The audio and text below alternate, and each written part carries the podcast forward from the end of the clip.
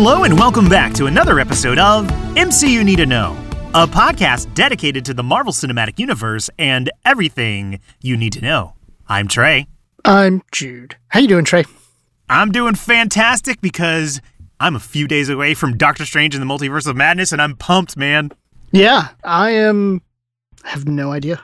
I, I, this is the first movie in a long time that I'm not... that. And I don't know when I'm going to get to see it. Mm-hmm. Um, I think it's going to be within the first week. But yeah, I just haven't been able to really secure a time.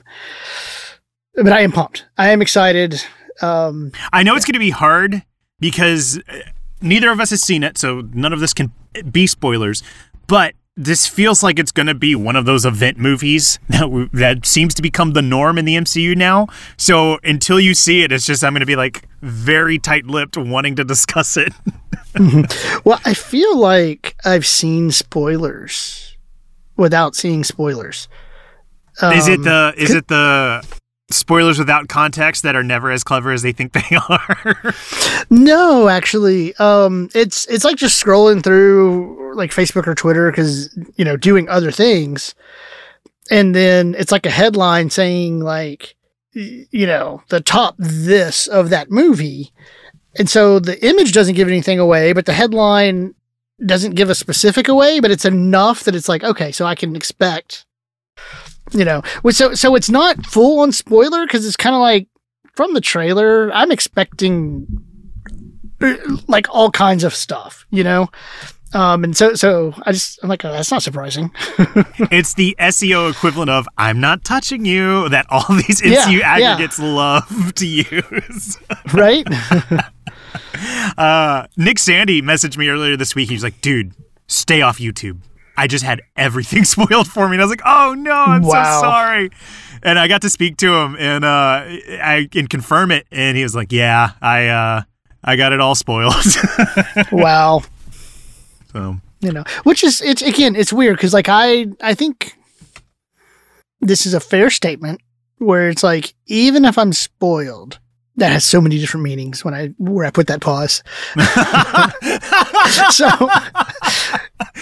speaking of pauses, Eve, go ahead. My favorite one you've done this season is whenever we were speaking to Leech and you go, well, you know, I'm the champion of more than six episodes for Disney Plus, and you held that pause for so long that it made me so happy.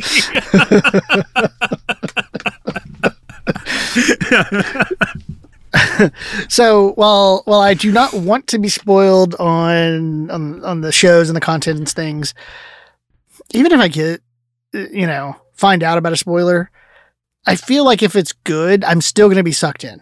Mm-hmm. Like they they they will, because I'm there to be sucked in, and so if they do if they do a good job, it doesn't matter, you know. Um, and and there's almost of a small bit of excitement of like, okay, here it comes. I've been waiting for it. Here it is. Here, you know.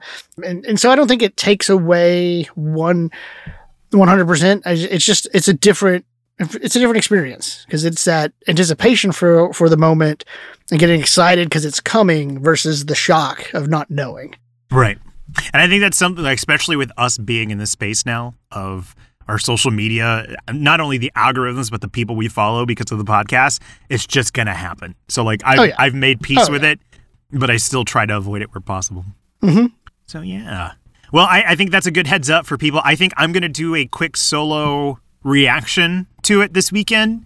Uh, after you see it, we'll probably circle back around and do a, a more, uh, per the norm of this this show, quick reaction to it whenever we get to it. So we'll probably have two episodes related to Multiverse of Madness coming up very soon. Yes.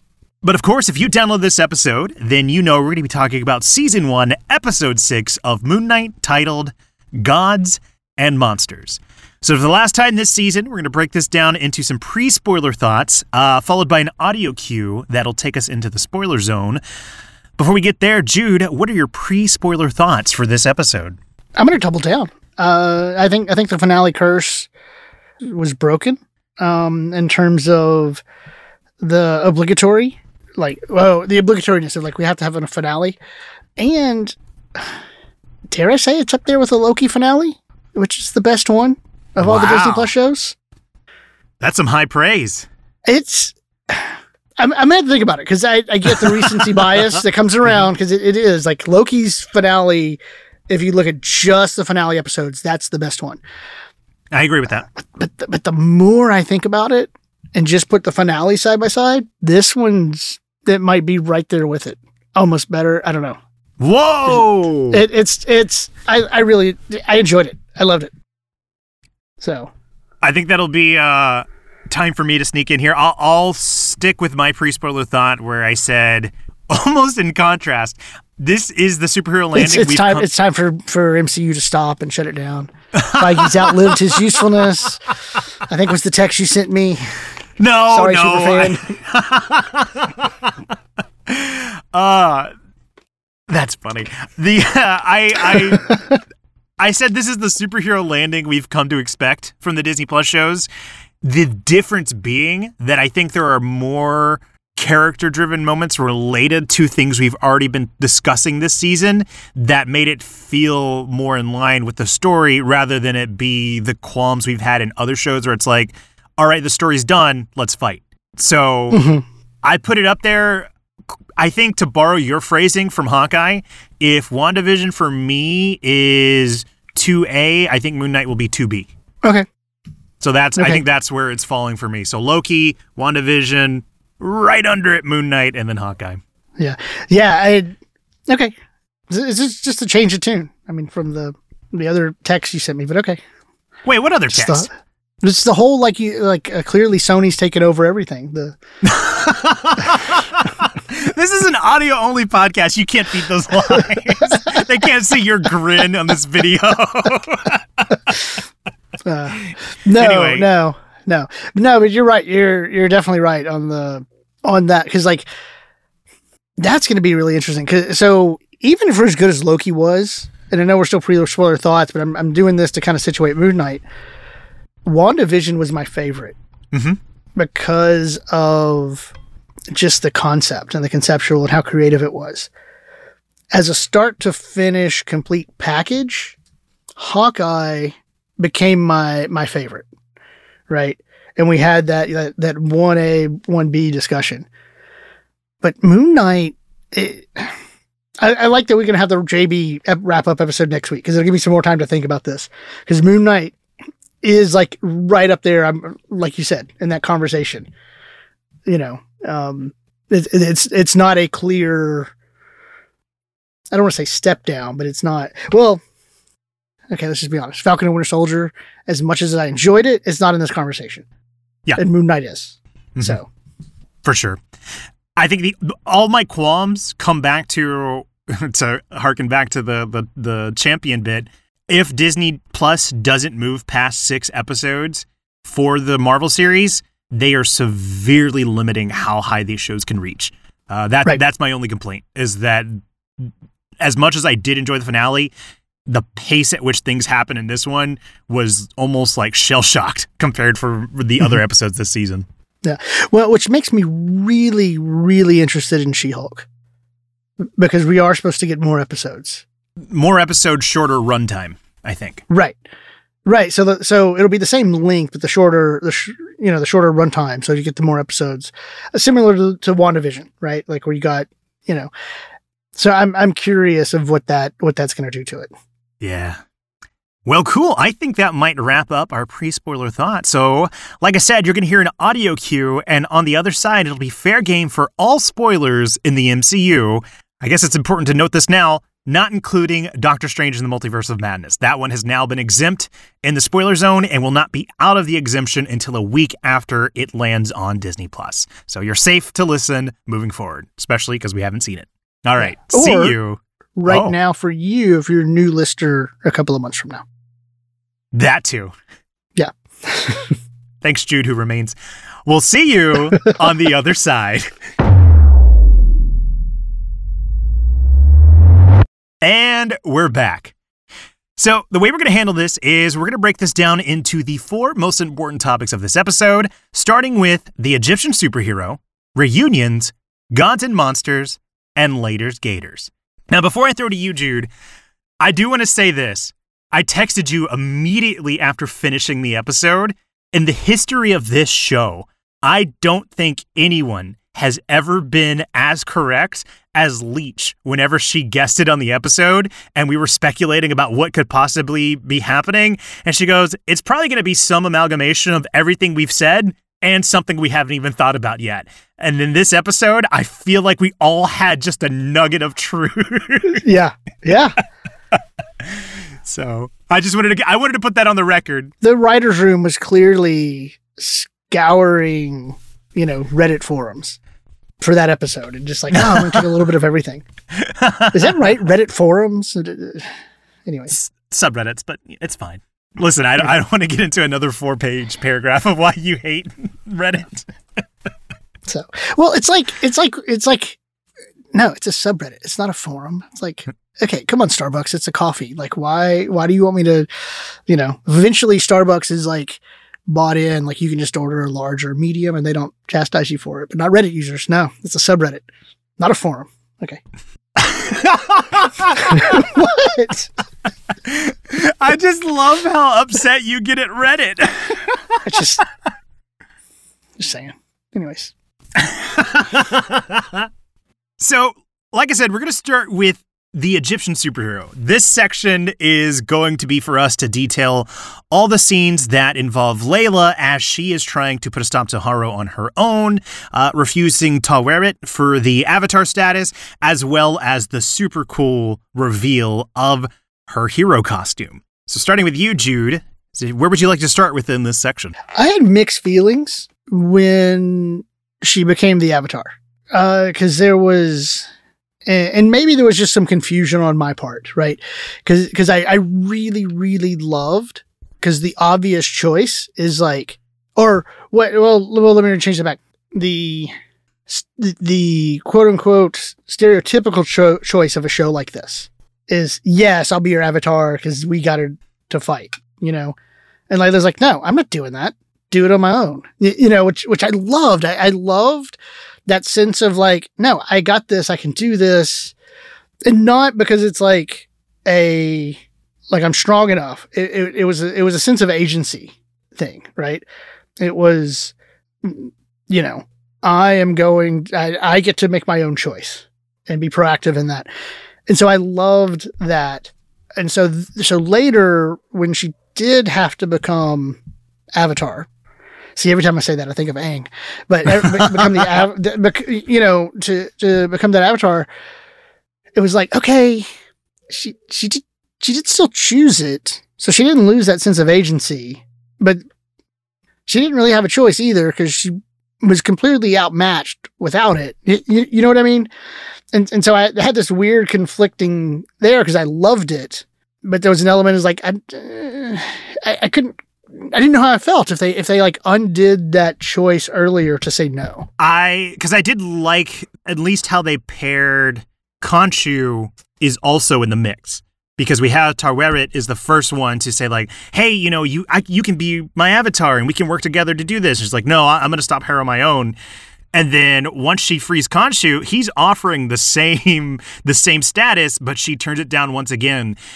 I can see where it feels like it does undo that choice, but I think it's because it's on Layla's terms, because she's she's detailing it with Taweret, which is like, this is temporary. This is just to finish this, and then we're done, whereas Khonshu was going to, you know, as far as we know, it was going to be forever, because he doesn't have a lot of wiggle room when it comes to Mark Spector. Uh, no. So I'm glad Layla at least stood up to him, and I think the importance of them contrasting Khonshu here as we see how, or at least we get confirmation of the way he manipulated Mark, because we talked about it last week with the, like, you know, he's burying the lead with protectors of the travelers of the night. Oh, but you're actually just going to go out and kill these people for me. Again, here, when he's speaking with Layla, he he's trying to guilt her in it by saying like, oh, Mark died because he was in crisis over you. I mean, though that's not true. It was the crisis of the inability to accept the truth of, of the trauma and his mother. So right there, Khonshu is caught in a lie, and nobody within the show knows it, but it's Layla's character that holds true against his manipulation. So we still got the success of being her choice and on her terms when it comes to Taweret. Right. No, and I think that's good. Like, and that's what I mean. Like, I didn't dislike I, as much as pre-spoiler. I it, prior to the spoiler zone, like I praising this, but that, there was that element of like, it was it was just a fine needle to thread. But I like the I like the terms you put it on. It was like she it was it was on her terms. I will say, Taweret's got to learn to keep their cool because they almost put Layla in danger there because she was like perfect, like hidden. She got the. uh The Ushapti, she broke it. She was putting things in motion. And then finally, whenever she starts to be like, okay, uh, she comes back and screams, Layla, like so loud. It just gave away her position.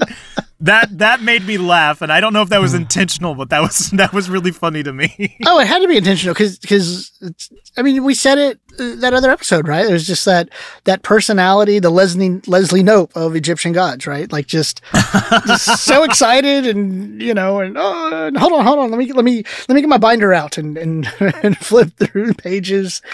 Um, yeah. Which kudos to May Kalamaui because she... Everybody's talked so much this season about Oscar Isaac of jumping between the identities. She does it here where she's, of course, the Layla uh, character, and then she's supposed to be embodying the voice of Taweret. And as they jump back and forth between the being the pain of being the voice of a god and then the god being all happy and, and, and expressive in their motions, I thought that was a pretty fluid jump back and forth. Oh, yeah. Oh, yeah. It, it, yeah, it was really impressive. I mean, it, well, first, just across the board, I'm going to say this and then put a pin in it till next week. But just just across the board, Isaac, Ethan Hawke, Donna, like, like, um, like just across the board, it was so well done and so believable. Yeah, uh, is it Abram F. Murray, the voice of Khonshu as well? Mm-hmm. No, flip that. F. F. Murray Abram, I believe. Yeah, I really think it would be fun at some point in the list of all the episode ideas we have to evaluate the shows as a whole of the cast. Like, just evaluate, like, the cast performances themselves, because Moon Knight for sure has got to be up there. I think I think you made a good point about how across the board, solid as heck. Yeah. Man. It'd be fun. I, like, immediately you say that, and I'm just thinking about WandaVision. Mm-hmm. Okay. Table that because that's yeah, it would be fun, and it, it's not to disparage any of the talent. It's like, you know, forced to choose which which shows had the most stacked cast. Yeah, well, and I don't even know if I'd say stacked in terms of because so far I'd say this might have been the most stacked in terms of name recognition.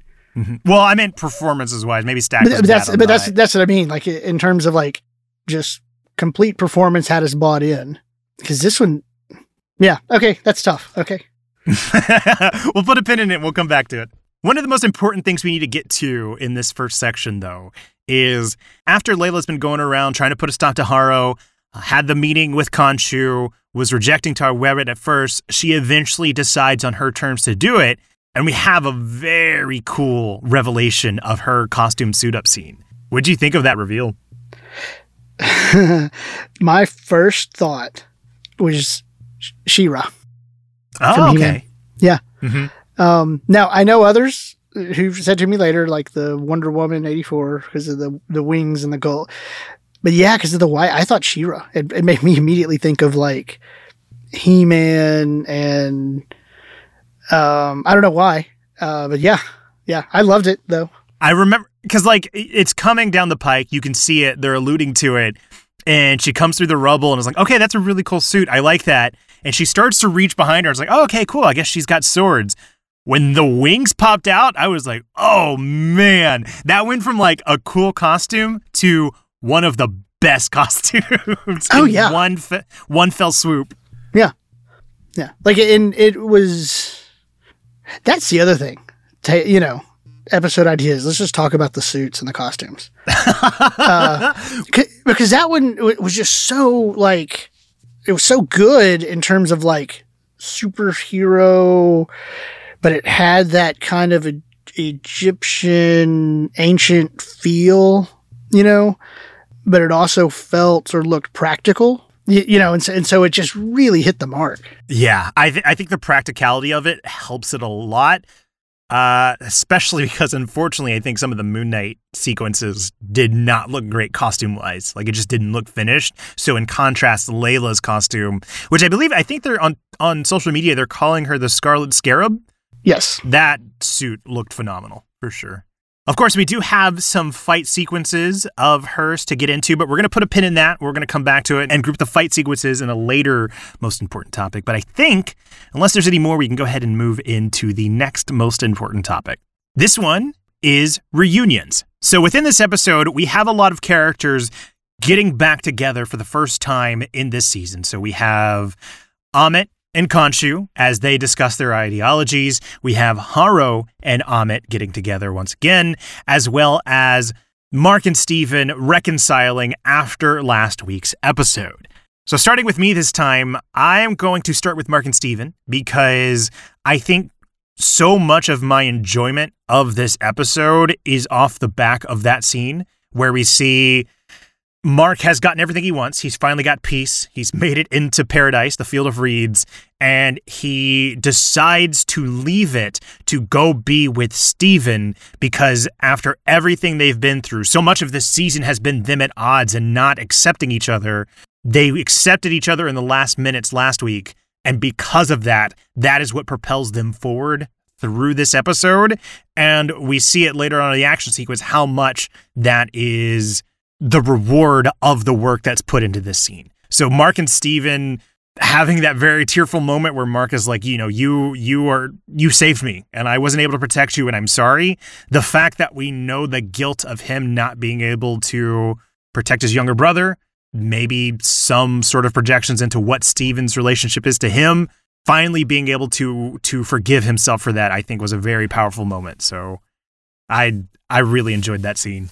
Yeah, I think that if Steven wasn't, I mean, well, let's put it this way. I'm going to go back to, to Oscar Isaac and his performance, because if Steven wasn't such a lovable character, that wouldn't have worked, you know? And, and the only reason why I say that is because there is an element of, God, that was such a tough needle to thread, right? Because there's, there's the whole, like, we follow as an audience in love with Steven. So you really feel that if he's gone. But that is the identity, that's the dissociative identity, to protect himself from the horrific trauma. And so uh, there's also a moment of healing to, so we can, for Mark, so we can say Steven goes away. And it, it, and so you have to, so it's like they're walking this fine line of like, yeah, you're healed from this trauma, but there's this recognition of not letting go of, of Steven by, by Mark's part that I think still has to come across as healthy. Otherwise that balance and growth of the, of the character doesn't make sense. And, and that's why I say that was felt like a really hard needle to thread. And I think, you know, just shows how well crafted Isaac's performance was of those two characters. A hundred percent. Because last week you were right that if we're following this this story of Mark and he's finally made, to borrow your word, your, your phrasing, healing, like he understands why this identity was originated and he understands that he may or may not need it anymore, it would make sense that we wouldn't see Steven again. Right. But selfishly, I'll, speaking for me, selfishly, I'm glad he's back, and I think they they, they did find a way to to work that in. Yeah. Well, and I, and I think recently in an interview, Oscar Isaac said he enjoyed Steven in terms of like which one he played more than he did Mark. That feels right, because I remember whenever we asked this question about No Way Home of who was the best Spider-Man in that movie, and we we we were kind of twisted in knots, but we talked about it's clear Andrew Garfield was the one having the most fun. Yes. Oscar Isaac seemed like he was having the most fun with Steven. Yeah. Oh, yeah. That's a good way and to put it. Just by nature of the character, it's it's hard not to to have fun with him. Mm-hmm. Which I think, like, I can lead this into to one of the other reunions we have is when Steven and Mark are now unified in their goals. They are negotiating with Khonshu. I wasn't expecting Steven to be so confident in the Moon Knight status with his suit, Mister Knight. and sitting there negotiating with Khonshu, like the calmness at which he's like, oh, you silly old bird, and he puts his leg up over his other leg and is just trying to make sure that when they're done, they're free. Yeah. Oh, man, I'm, I'm so glad Steven's back. Yeah. Oh, yeah. Like it's, how do I put it? It just, it, and it's interesting because the way they showed them, them meaning Mark and Steven, switch out seamlessly, you know, The, so, you know, th- that, that carried through the theme of, yes, they truly are balanced, um, in, in that, in that way. Um, and, you know, and, and so again, it's a show. Don't expect them to show dissociative identity disorder as accurate.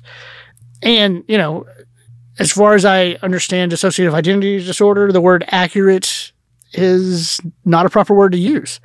Uh, cause even experts won't, like the, the D S M five, right? Uh, the, the, the manual with all the different diagnoses and descriptions, it's in there, but to get an actual, as, as I understand it, to get an actual diagnosis, what it is, what it looks like, the differences between that and say like borderline personality disorder or dissociative, um, uh, oh, there's another one, uh, with the dissociation, but experts disagree. You know, so even to say accurate is, is kind of not right. But for what they were doing in the show, this was, it worked so well. Especially the way, like, all season we saw how much it's been clever ways to make the switch. It's either, mm-hmm. well, I say clever, but it's, sometimes it's as, as blunt as just the blackout come back to, mm-hmm. or we see the reflections in some sort of reflective surface, and then that's when they're able to make the switch. But the way the camera is able to have Moon Knight there, it pans up to Khonshu as he's speaking, and it comes back down, and now it, it's it's Mister Knight, or maybe the reverse of that. I thought that was all well done because they mask the, for lack of a better way of putting it, the nanotech of Iron Man's suit, the way that had that materializes on him. They don't have to do that every time between Mister Knight and Moon Knight, and the ease at which they do that speaks both to their newfound teamwork as well as just clever ways of getting us in and out quickly. Yeah, yeah. Well, and and what they did with Mark, Steven, and Khonshu, I need to I need to watch this whole series again, start to finish, and just like pause and take notes and spend like a month doing this, because like what like what they did with them, those three characters, in terms of what we bring up a lot is the hero's journey or the story circle. In a very classic hero's journey, you have the magician slash mentor role, right? Uh, magician, if you're using the Carl Jung terms, mentor, if you're using the Joseph Campbell, you know, um, hero's journey. Uh, but in terms of like archetype, they're, they're doing the same thing. But it's, it's so interesting because like there's a lot of ambiguity in terms of like Khonshu kind of has a little bit of that mentor magician sets you on a journey role, but so does Mark for Steven and Steven for Mark. And, and, and part of that hero's journey and story circle is you have to take what the mentor has given you and return with it. Right. And, and in that, you know, and, and you and you see that happen between the three of them. But aside from Khonshu, Mark and Steven is like the, the mentor is the same physical body, you know. Um, the mentee, but and and well, that, well, that's what I'm saying. Like the mentor, like I guess I'm trying to say, like in a way, Steven is Mark's mentor, and gotcha, Mark is, gotcha, is gotcha. Steven's mentor. So it's like the same physical body, and and and. And that balancing of of Mark taking and using Steven and, and stuff. And and so it just it was a really clever way to adapt that and and use the, the D I D to kind of, it's like that self-mentorship, you know, like like you could always have done it. It's within you, kind of this realization, so to speak. That's an interesting way to look at it. I've never thought about them both being the mentor-mentee within the same physical body, but two distinct identities. That'd be that'd be a fun thing to keep in mind in a rewatch. Mm-hmm. Yeah. Uh, so so let's pause the pod. I'm gonna go watch it. I'll see you in about six hours. Sounds um, good. All right. And we're back. Okay. Magic of editing. Uh, So, do you learn anything new? Um, popcorns and beer doesn't go well together. That's that's that's that's what I've learned. Um, oh, no, not really. I've I've I've known that for a long time.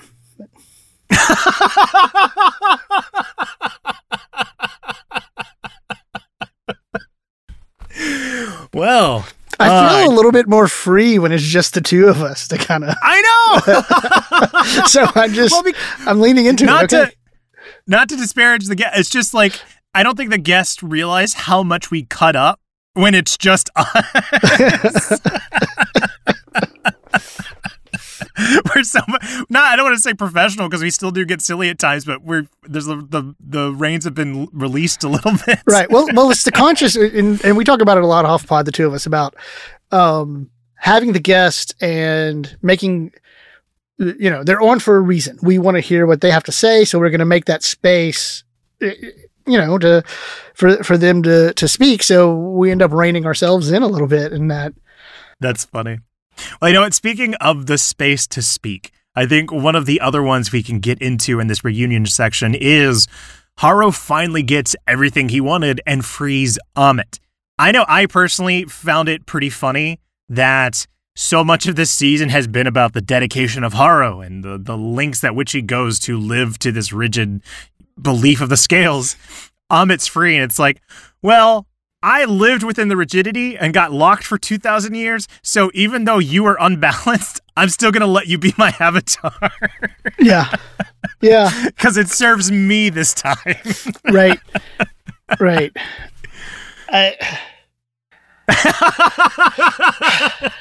What I find so funny about that is the, the premise of Ammit is, I know you're going to do bad, right? So we're going to stop you. And so there's no belief in redemption and until that moment for that one person. You know, and it's just like, what? Mm-hmm.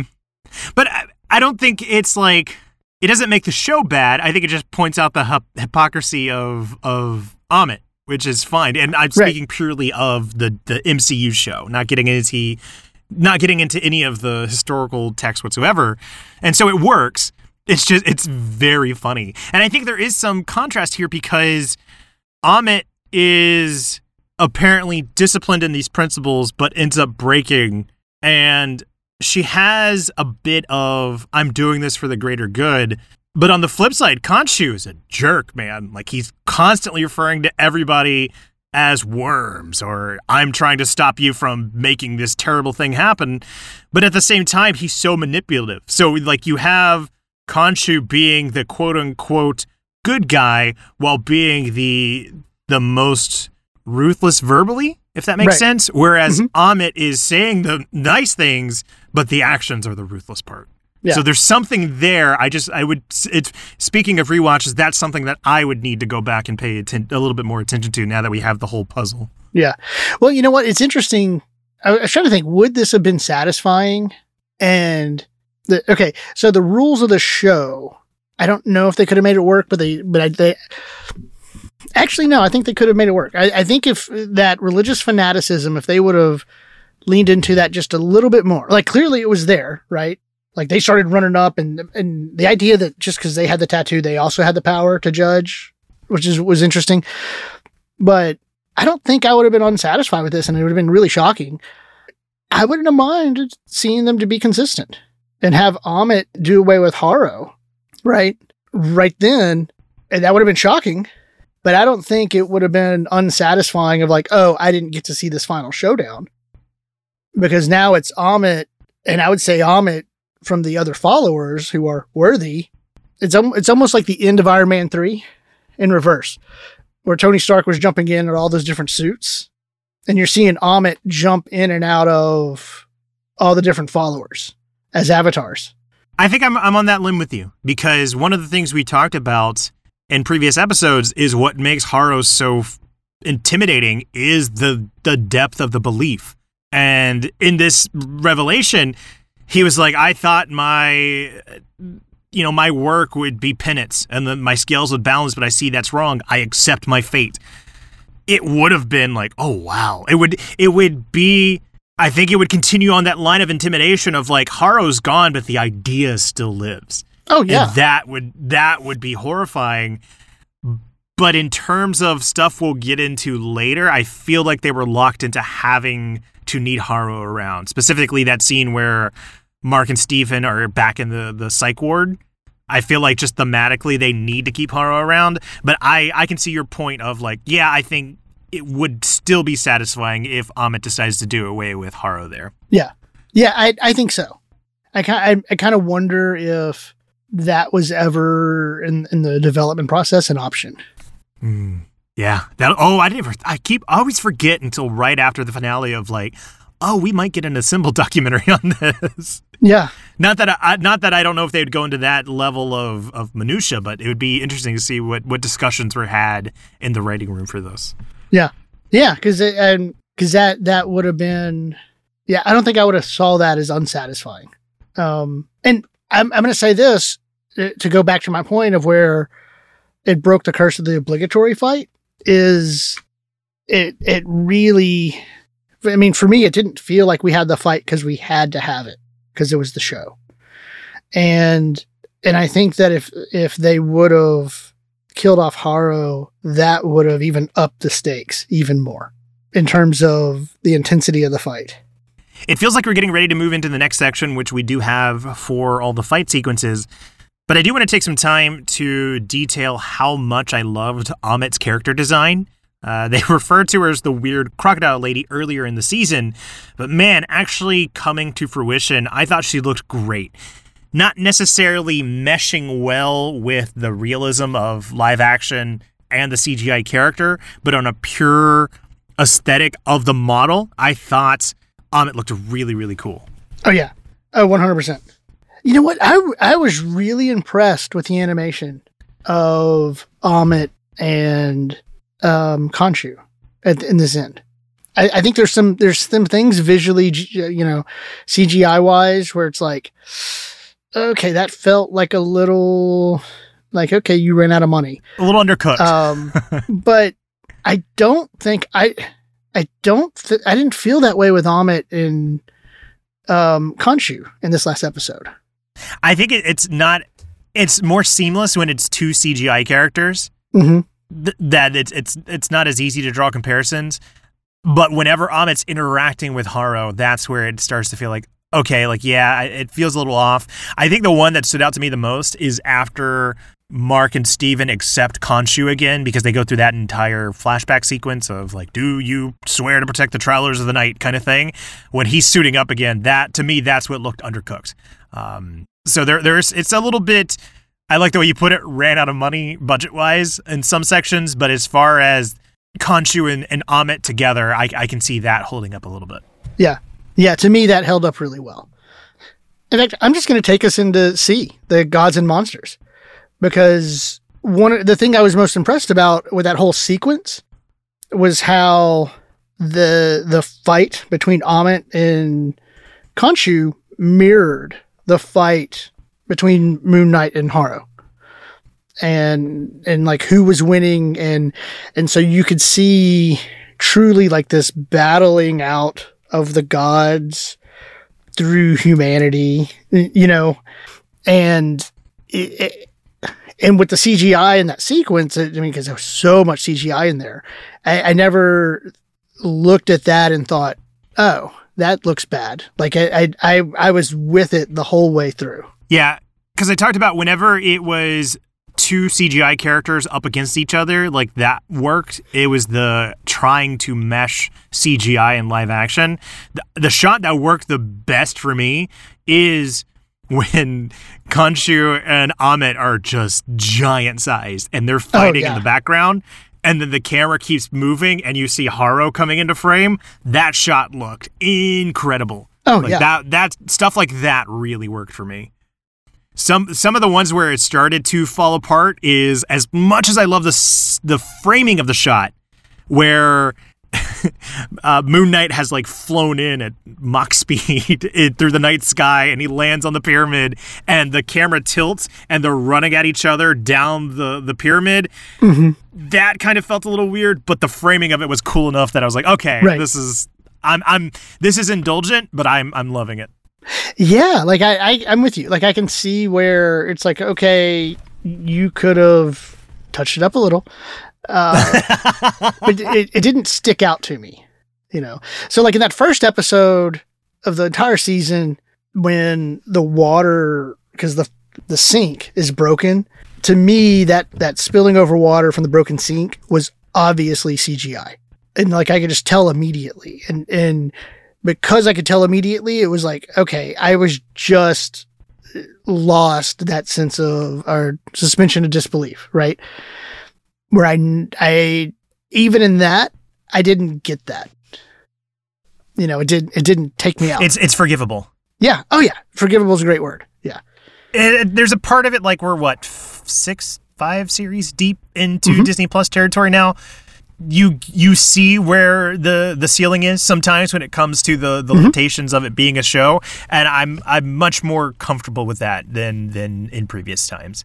Yeah. Um, But sticking with the fight sequence, one of the ones that I wanted to highlight, we talked about putting a pin in it, is with Layla, the the Scarlet Scarab.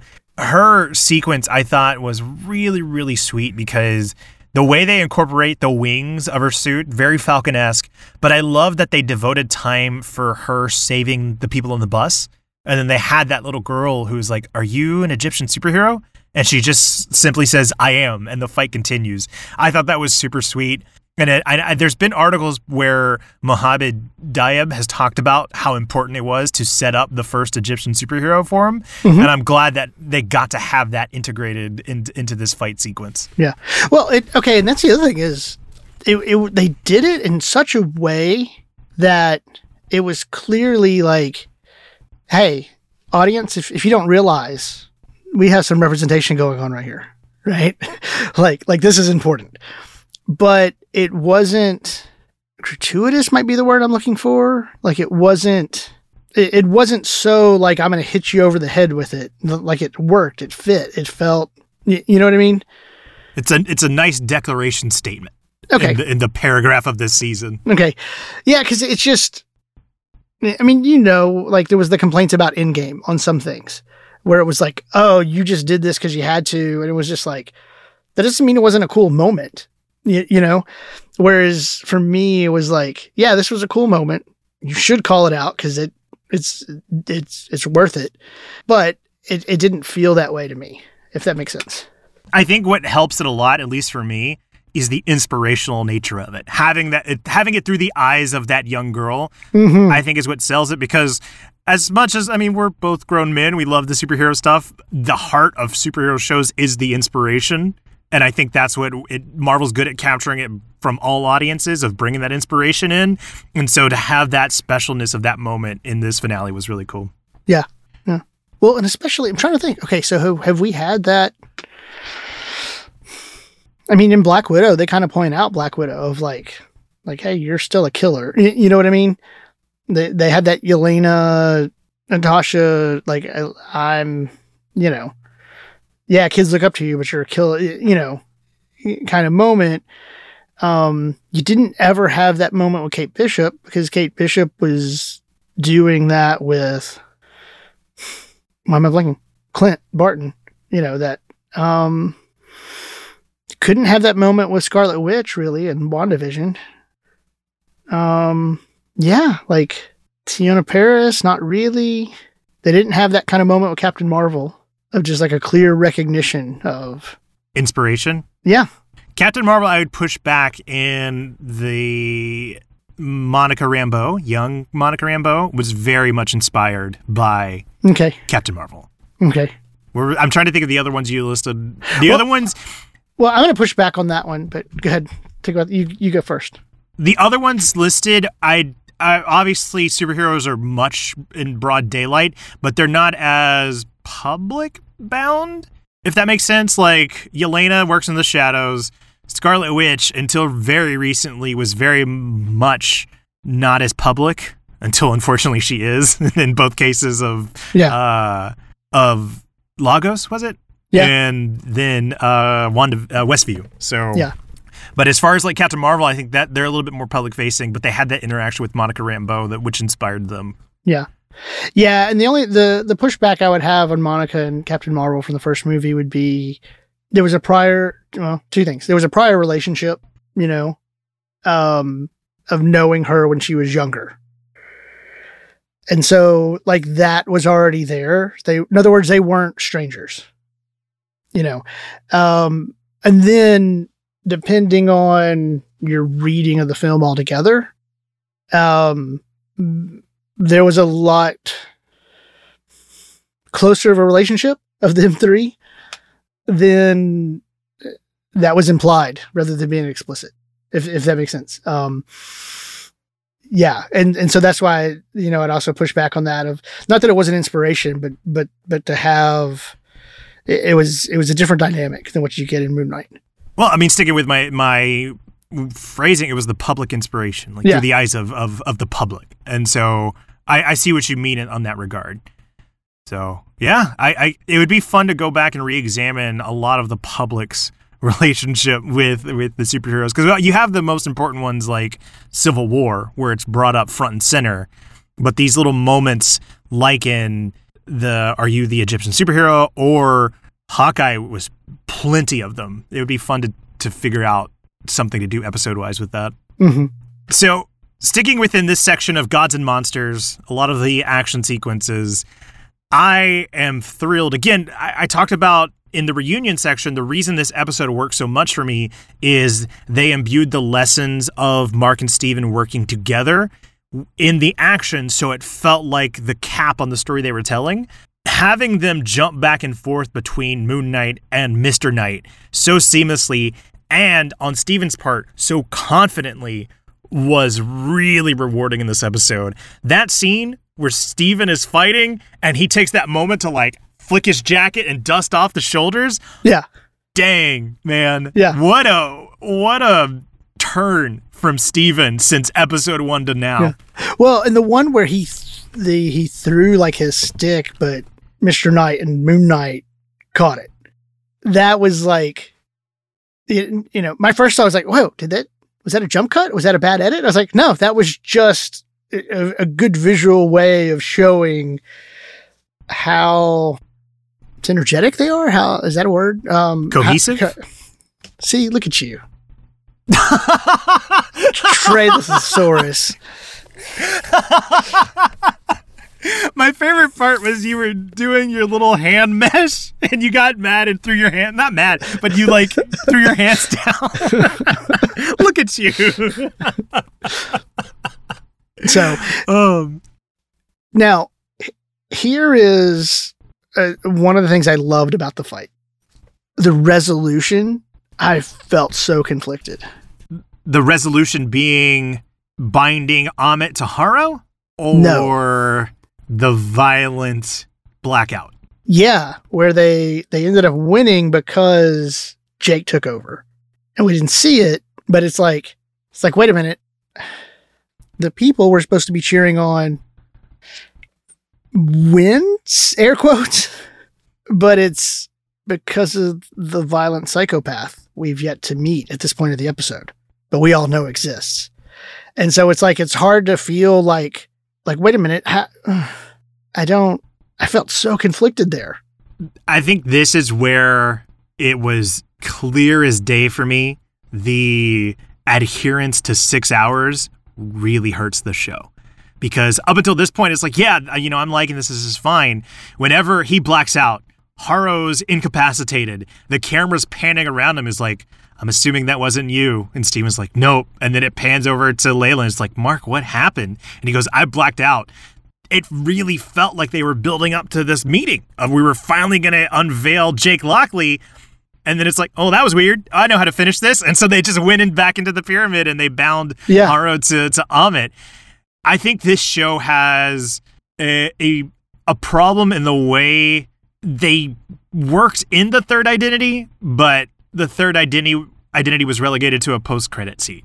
Mm-hmm. Like it's like they both wanted to acknowledge it, but didn't really want to incorporate it into the story they were telling, right down to the way how everybody in our Discord, that's been a conflict of like, okay, well, how are the scales balanced if Jake Lockley was in there this whole time? And th- there's been some fun discussions back and forth of yeah. how that could logically yeah. make sense. Well, it, it does. But well, be- I would say that it does logically make sense, but go ahead. Yeah, I'm, I'm on that same camp too, because to me, I read it as it's not balancing of the personalities, it's the balancing of the acceptance of each other. And if they don't know the other one's there, then yes. there's no need for that to balance. Right. However, it's conf- from a, a storytelling perspective, it's very muddied in what they're trying to do by wanting to both introduce this mysterious identity, but not really pay it off in any regard other than setting up for potential storylines. But there's no confirmation that we're going to get a season two, which I would be fine with if they didn't hammer so much of this is a limited series, this is its own thing, who knows when these characters are going to pop up again kind of thing. Right. Well, and, and that's the thing though. We know from the show in show, we know from the show, Steven is the creation of Mark. And if neither one of them know about Jake, there's that question still looming. I'm assuming Steven cre- can't create another person. So it has to be a creation of Mark. Maybe that tracks for me. I mean, it tracks, but it, it's like, what was that, a creation of Mark? Another dissociation while being Khonshu's Fist of Vengeance? Was it how he, you know, we we we but see we joked about with, with Slushy about being, you know, in the military, going AWOL, and what if Steven showed up? Like you could, well, it might it logically tracks of like, okay, so Steven can't create, only Mark can. But it could track that if also to say Steven is completely another identity. And if he shows up in one of those situations, another identity shows up without realizing it.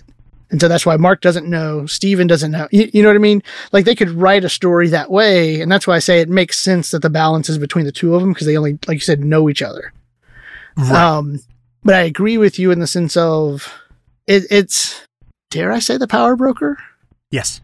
I, th- I think that's actually a great one-to-one because both Power Broker and this uh, third identity, I'll just say Jake. I don't know why I'm trying to keep it a, a, yeah. a secret anymore. Yeah. Uh, the Power Broker and Jake are both referred to within their series. Yeah. Indirectly in Jake's case, directly in the Power Broker's case. And the resolution is, or not necessarily the resolution, but the meat of their story is in the post-credit of mm-hmm. the season yeah. kind of thing. Yeah. So I'm thinking it's been a while since Falcon and the Winter Soldier. I'm pulling back just a little bit because Power Broker does get the scene with Carly at the end. But yeah, I, I think it's there. I think you're you're you're correct in referring to it as the Power Broker situation. Yeah. Because uh, because we all know it's Jake moving in. It's just a matter of when.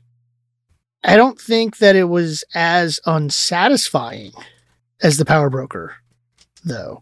I think it did. I think you're right. It kind of. Not kind of. I think it muddied the story. Mm-hmm. I think you're right on that part.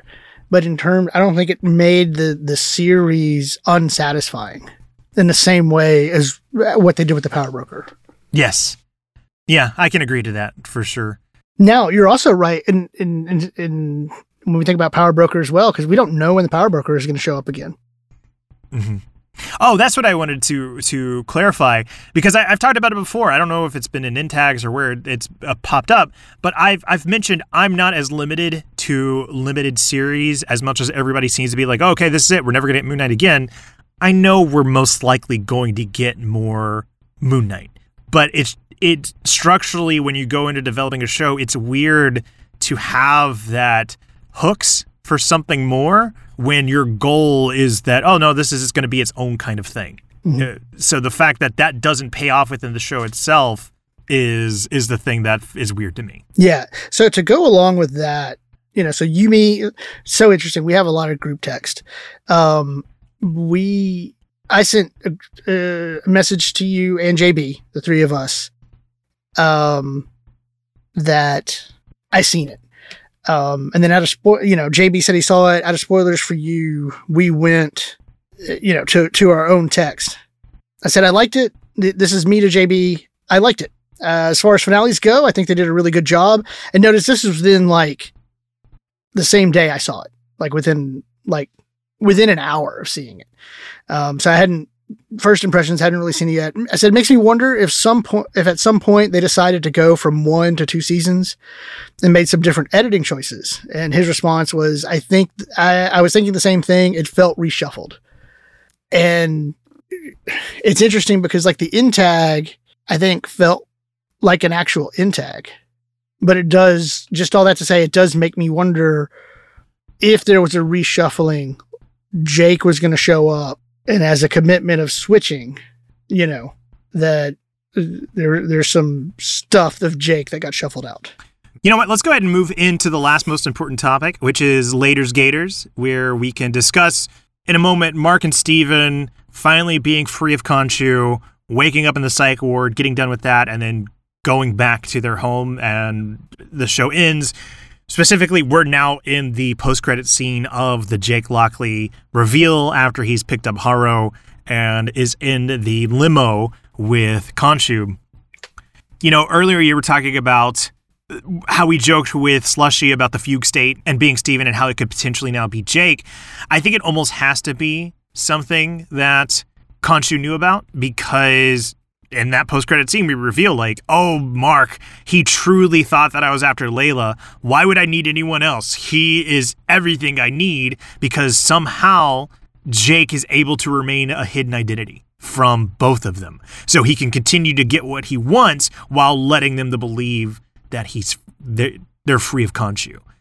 So I think as far as timeline goes, it does make sense that that Jake Lockley may have been responsible. And honestly, at this point, Jake Lockley may be the identity that was popping in and out of episode one and not necessarily Mark, because a lot of the actions in episode one were really violent and we were led to believe that was Mark, but we now know that's more Jake's method of operations. Yeah. Oh yeah.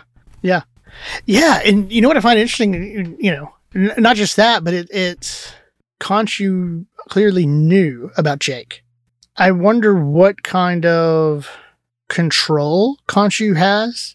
It because like like I'm I'm wondering like what triggers, because at least at this point the balance they're able to seamlessly let each personality take over or identity and switch, whereas Jake seems like he just pops in on his own. But Khonshu had to have known that that. that Jake was there. And so, yeah, I'm going to get my guy. So is there, it, it makes me wonder, does Khonshu know a way to trigger Jake coming out? Or, you, you know what I mean? Yeah. Or was he just having to be super patient? Like, like, like what is the trigger that gets Jake out? And is Jake able to suppress the other two? I would almost have to say yes to that for it to be in line with doing Khonshu's bidding. But based on the way Mark is tripped up on the leg restraint again, there has to be a reason they're still restraining themselves. I think they may know there's still some blackouts, but they haven't attributed an identity to it. And so I don't know. I can go back and forth. I can I could say either it's, it's Khonshu being very patient and waiting for Jake to pop up, or there's some suppression technique because he's able to come out without spark spark, without Steven or Mark ever questioning what is happening in the yeah. blackouts. Yeah. Spark. Hey, you know, it's okay. Combine them. That's what they did. They're balanced, as the whole thing should be. Meven and Spark. Um, so yeah, I just, I don't know. I'm, I'm, this is one, let me think. WandaVision, we know we're not getting to season two, maybe, but like a season two to that concept and story, right? Right. Like it wouldn't be WandaVision two. Kind of. Right. Not that seasons are two, two but it, it'll be a different title. Maybe it's the Scarlet Witch yeah. kind of thing.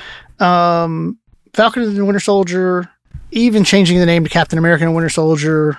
It's clearly a season two off of that. It's not something new. Mm-hmm. Hawkeye? I don't think we know yet. I would have to double check. I feel like I read somewhere, and it may have been from the creators of Moon Knight, so now I don't believe them, but they were saying something to the extent of Hawkeye's not getting a second season, which I'm sh- shocked that we didn't get a season two announcement for both Hawkeye and Moon Knight. Which, watch, by the time this episode drops, that'll change. Yeah, I just, I don't...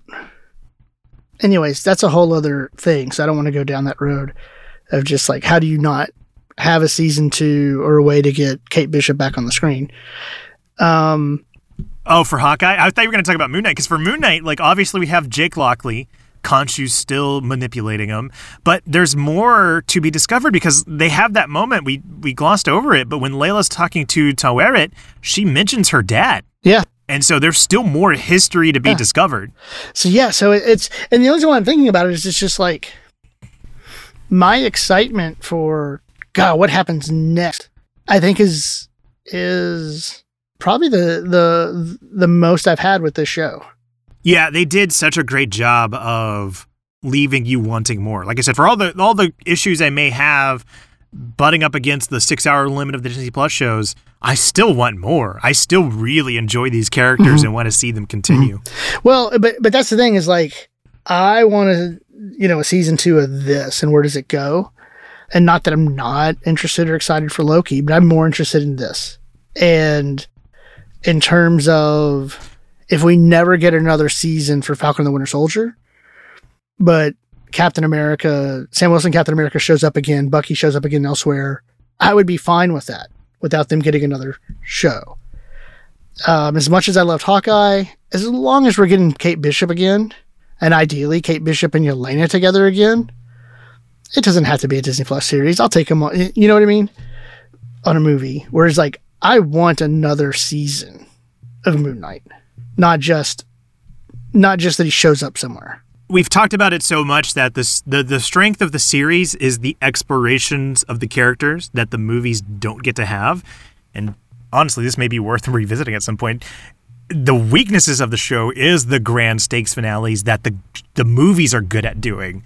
I I would like I'd be excited to see Moon Knight show up, but we wouldn't get the exploration in a movie mm-hmm. that we would in a season two. So I one hundred percent understand what you mean. And there's more like, I, I know for sure in that post-credit scene, like I want I want more of Khonshu, because despite everything we saw this this season, I feel like I still can't, not his motivations, I just want to know more about him, because whenever he's speaking to Ammit, there are, not noble and not honorable, but he's trying to do the right thing. Like he's trying to stop mass killing before any crime has been committed. But the way he treats the characters closest to him is so vile and with so much vitriol. I want to see more of how Khonshu mm-hmm. operates. And so a season focused on him and Jake would be very worth watching for me. Yeah. And that's, and that's, I think, one of the things, and, and I'm going to tread lightly here because I, I know, you know, we can expand on this next week. But that, but that's one of the things I loved about this series. In this episode is it left me with that I wanting more of, or a continuation of this, rather than like I was saying earlier, just just give me the characters again. I was like, no, I want this. Mm-hmm. Yeah.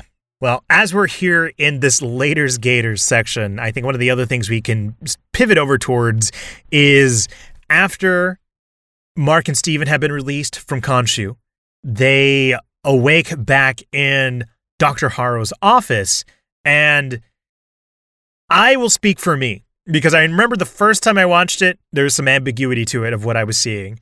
The second time I watched it, there was still some amb- ambiguity. It wasn't until the rewatch right before we recorded that I got my read. I don't know if it's the correct one, but I'd be interested in seeing what you think. There's a shot in particular that it, that was the pu- the final puzzle piece for me, where whenever we're back in the office, we've, as much as we've been working with the reflections, the shot of Mark and Steven in the chair, we are looking through the reflection up to him. And I think that might be one of the first times we've seen that in the show. And so my read of that scene is that version of Doctor Harrow was within Steven and Mark's own mind. And it was that, it wasn't necessarily that Harrow, the reality was manipulating them, but it was their own mind that was trying to put them in their own corner. So whenever they finally have done away with them and he's walking away and they see the blood on his shoes, it's the mind finally realizing, oh, you have no power here. And so the fact that they put us through the reflection is what made me finally be like, oh, I get it now. Like that's that's why we believe something different. And then that's how they're able to break free of the limitation of their, I don't want to say fear of, of Harrow, but for simplicity, I'll say that fear version yeah. of him. I, I'm going to have to go rewatch that because um, I wasn't sure how to take that scene.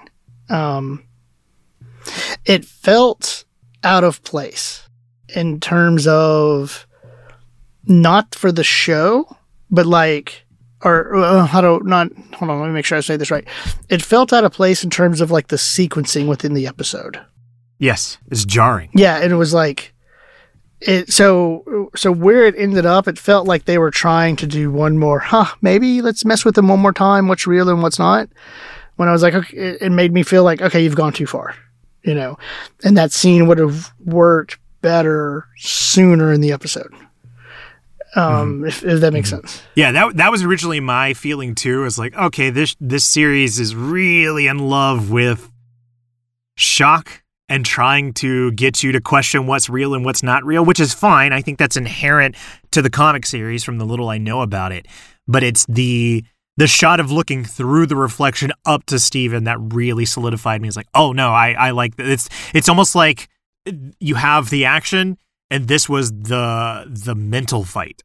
And the thing that was kind of like, well, Taweret shows up in it too, but I mean, it you it could just be some explanation of like both the mind and the afterlife melding together, so jumping in and out of of realities, I guess. But I think I just like I'm gonna settle on this was kind of like a mental fight one between the idea of Harrow and the acceptance of themselves.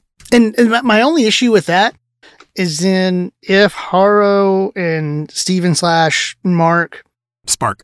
Yeah, if, if Harrow and Spark would have fought in the hospital, so basically do the same thing you did, right? Or, or you, because you're the creator. Um, if they do the same thing, where it's like you have the Ammit Khonshu fight mirroring each other with the other fight, but the fight between Spark and Harrow takes place in the mental institution, so it's very clearly mental and then physically going out with the gods, and as they win they come out of that. Does that make sense? Um and maybe that's even what they were trying to do, but it just I didn't get it that way. I was gonna say I think out of place sequencing is the best way to put what is in conflict with the story. Mm-hmm. Like even if even if we understand the story meaning now, it's still a bit of a jarring moment kind of thing. So I think think your potential like fix, I was trying to avoid it, but we were putting our writer hats on. Your potential fix, I think, would really solidify that and make it more uh, congruous with the story they were telling. Yep. Where, because I just mentioned, it feels like this series really loves shock and trying to make you question what's real or what's not real. Even though I finally came to that conclusion with the looking through the reflection being my compass in that, I still don't know where I land on them waking back up in their apartment kind of thing. Because it's like, what happened to Layla? Or what happened to all those people that were judged? Are they just gone? Like, what? There's no bringing them back kind of thing. Which, I mean, that's its own rabbit. If you get down through the, the rabbit hole of consequences of a superhero action show, that's its own thing. But it, it just, because of that that sequencing, it's like, okay, am I supposed to believe this is real? Am I supposed to believe it's not? Or, you know, why are they chained up again?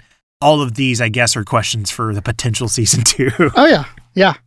Yeah. And that's why I'm convinced that that's happening. I am too. You know? And I told yeah. you, I texted you Wednesday, I think. We've already seen the marketing switch from series finale to season finale. So I think, I think. Yeah. We're... Supposedly that's like hurt their chances. Oh. For Emmys. I'm I'm glad you brought that up. I saw somebody say like, oh, they're probably trying to, to just say, no, no, it's a limited series for award ceremonies, mm-hmm. and then after it's like, J K, it's going to be season two. Yeah, in terms of what category they put it on. Yeah. Has that ever happened before? I don't know. I never paid attention. I never paid attention to the Emmys. I paid attention to the Oscars until I realized it's like, huh, it's dumb. You know, it's so funny. We always talk about how whenever it comes to finales, we're like, oh man, we don't really know what to talk about because it's like the action sequences and they're fine. We made a meal out of a three-minute scene. I know. I know. that that's the most fun part I think for us is, is these little sections towards the end of the finale where mm. it gives us enough to, to to consider. We almost wonder if we should cut out that part of the most important topics. Like, uh... I know. It was cool. Anyway, this is where we thought it would be a good writing. Oh man. Yep. Well, unless there's any more, I think we can go ahead and move into listeners' first takes. Yeah, let's see what they have to say. So this first one comes in from The Slushy on Twitter, uh, guest from last week, and she says, well, my take aged like milk, and a bunch of laughing emojis. I responded to them and I said, listen, I still really like their mother sarcophagus idea. Like, I... Yeah. If we didn't get Jake Lockley, I was going to go to bat with them right there. It's like, no, I, I really like her read. Slushy's playing the long game. This is season two.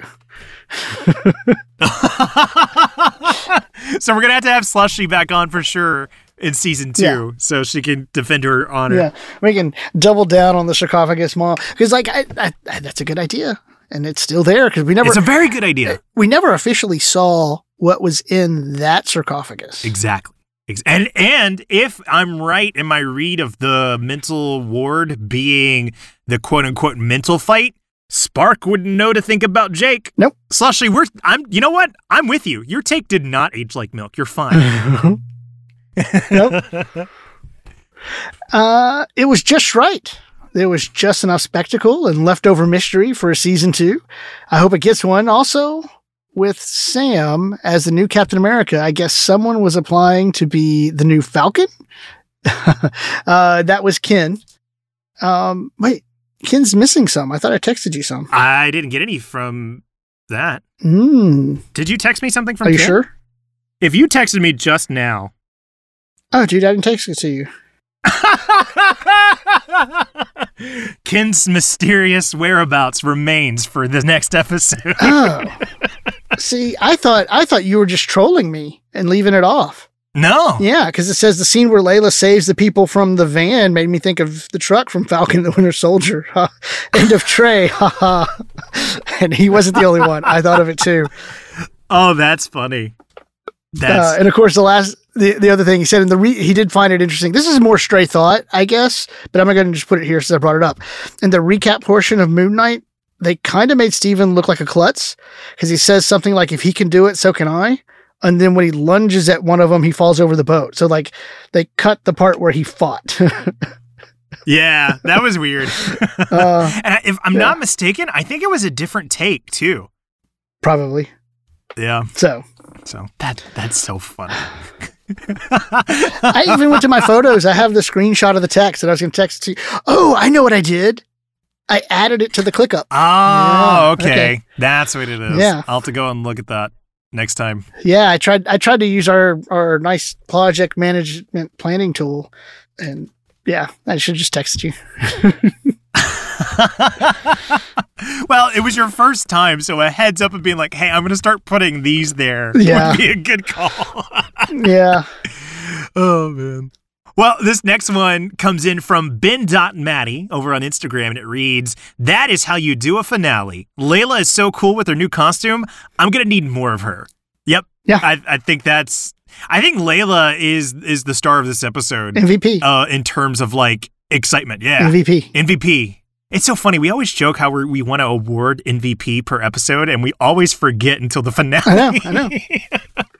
No. But, but I mean, uh, not just the show. Layla throughout the series was fantastic, but more, yeah, more Layla. I'm in. It looks like we just got one on Twitter. This one comes in from Fashion Jimmy, and it reads, I needed a little processing time, but I really like the finale. I hope that we get more of the show and cast.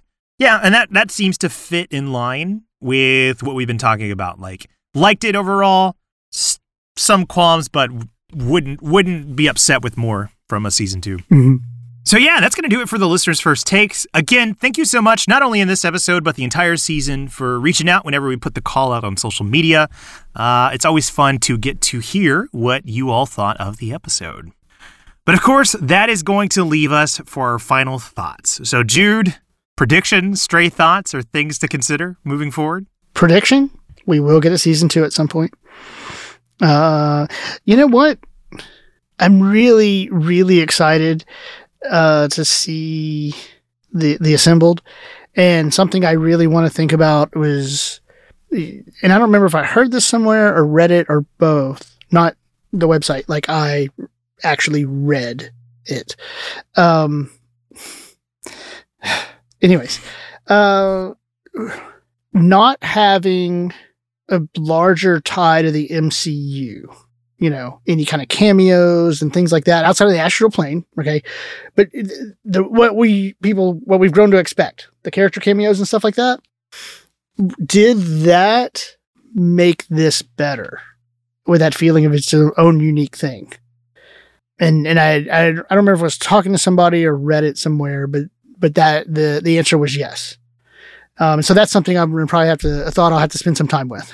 I definitely want to think about that, and I think that might be something well worth discussing next week on the mm-hmm. wrap-up episode with J B. That is, I think that's a very good thing to consider going into mm-hmm. to the future of Moon Knight. Uh, my final thought, or I guess my two prediction, I'm with you. I would be shocked if by the end of the month we don't get a season two confirmation, because I remember Loki's was fairly quickly confirmed, like the the, the ending end tag. So yeah, I feel comfortable putting it within the end of May. We will see that Moon Knight is going to get a sequel.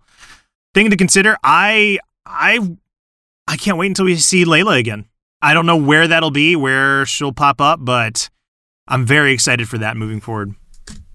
I don't I'm I'm going to disagree with you. On? On May. Hold on, real quick. While you're looking up whatever you're looking up, my reasoning being Assembled documentaries usually come a week to three weeks after mm-hmm. the finale, and I can't imagine the Assembled docu- documentary not mentioning something about going well, into second season. The the only thing that, and what I was looking up is the dates, is it feels like this is something that they will either do or announce at like San Diego Comic-Con in July, especially if it's going to be in person. You know, because it feels like, gotcha. You know, I think they did virtual the past two years. Definitely the COVID year, and I think last year was virtual as well. So if they get to go back in person, if if I'm correct on that, it feels like a San Diego Comic-Con thing, or in September at the D twenty-three Expo. You know, and so that that's the only reason why I wouldn't say May, is is I think that I think they would wait, let have Multiverse of Madness have its run, let Miz Marvel have its run. For Thor, Love, and Thunder, and then save it for a big Expo Con announcement. Okay. Well, it looks like we got ourselves a bet here. Yeah. In this episode, if it happens before May, or if they save it for San Diego or a convention, yeah. just for simplicity. And you know what? Hit us up on social media. Let us know when you think or we can expect this announcement. Well, speaking of social media, if you want to reach us, you can always reach us at M C Need to Know, both on Twitter and Instagram. It's a great way to keep up with us and the things that we're doing, as well as help shape the show. And between that time, well, if you, well, we won't have listener first takes. We can still get your voice on. Be sure to scroll down to the bottom. Check out the phone number. Leave a voicemail um, so we can get your thoughts on the M C U, Moon Knight, something uh, what you're excited about coming up on the show. Uh, of course, click on the link. Join the Discord. When you're there, make sure you click on the roll a sign. Click on the eye emoji so you can have access to the spoiler channels. And then the best thing you can do for us is to continue to expand our universe by sharing with a friend. Yeah. We'd also like to thank Nick Sandy for the use of our theme song, which is his rendition of the Avengers theme. You can find more of his work on his SoundCloud, which is linked in the show notes as well. Well, that's going to do it. Thank you so much for listening. And Jude, thank you so much for doing this. Laters, Gators. We'll see you all next week.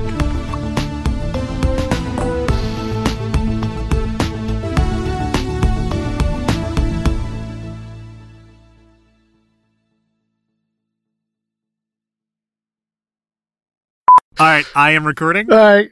Yeah, I'm recording too. All right, let's get synced up. One, right. Two, three, and he's drinking. Go.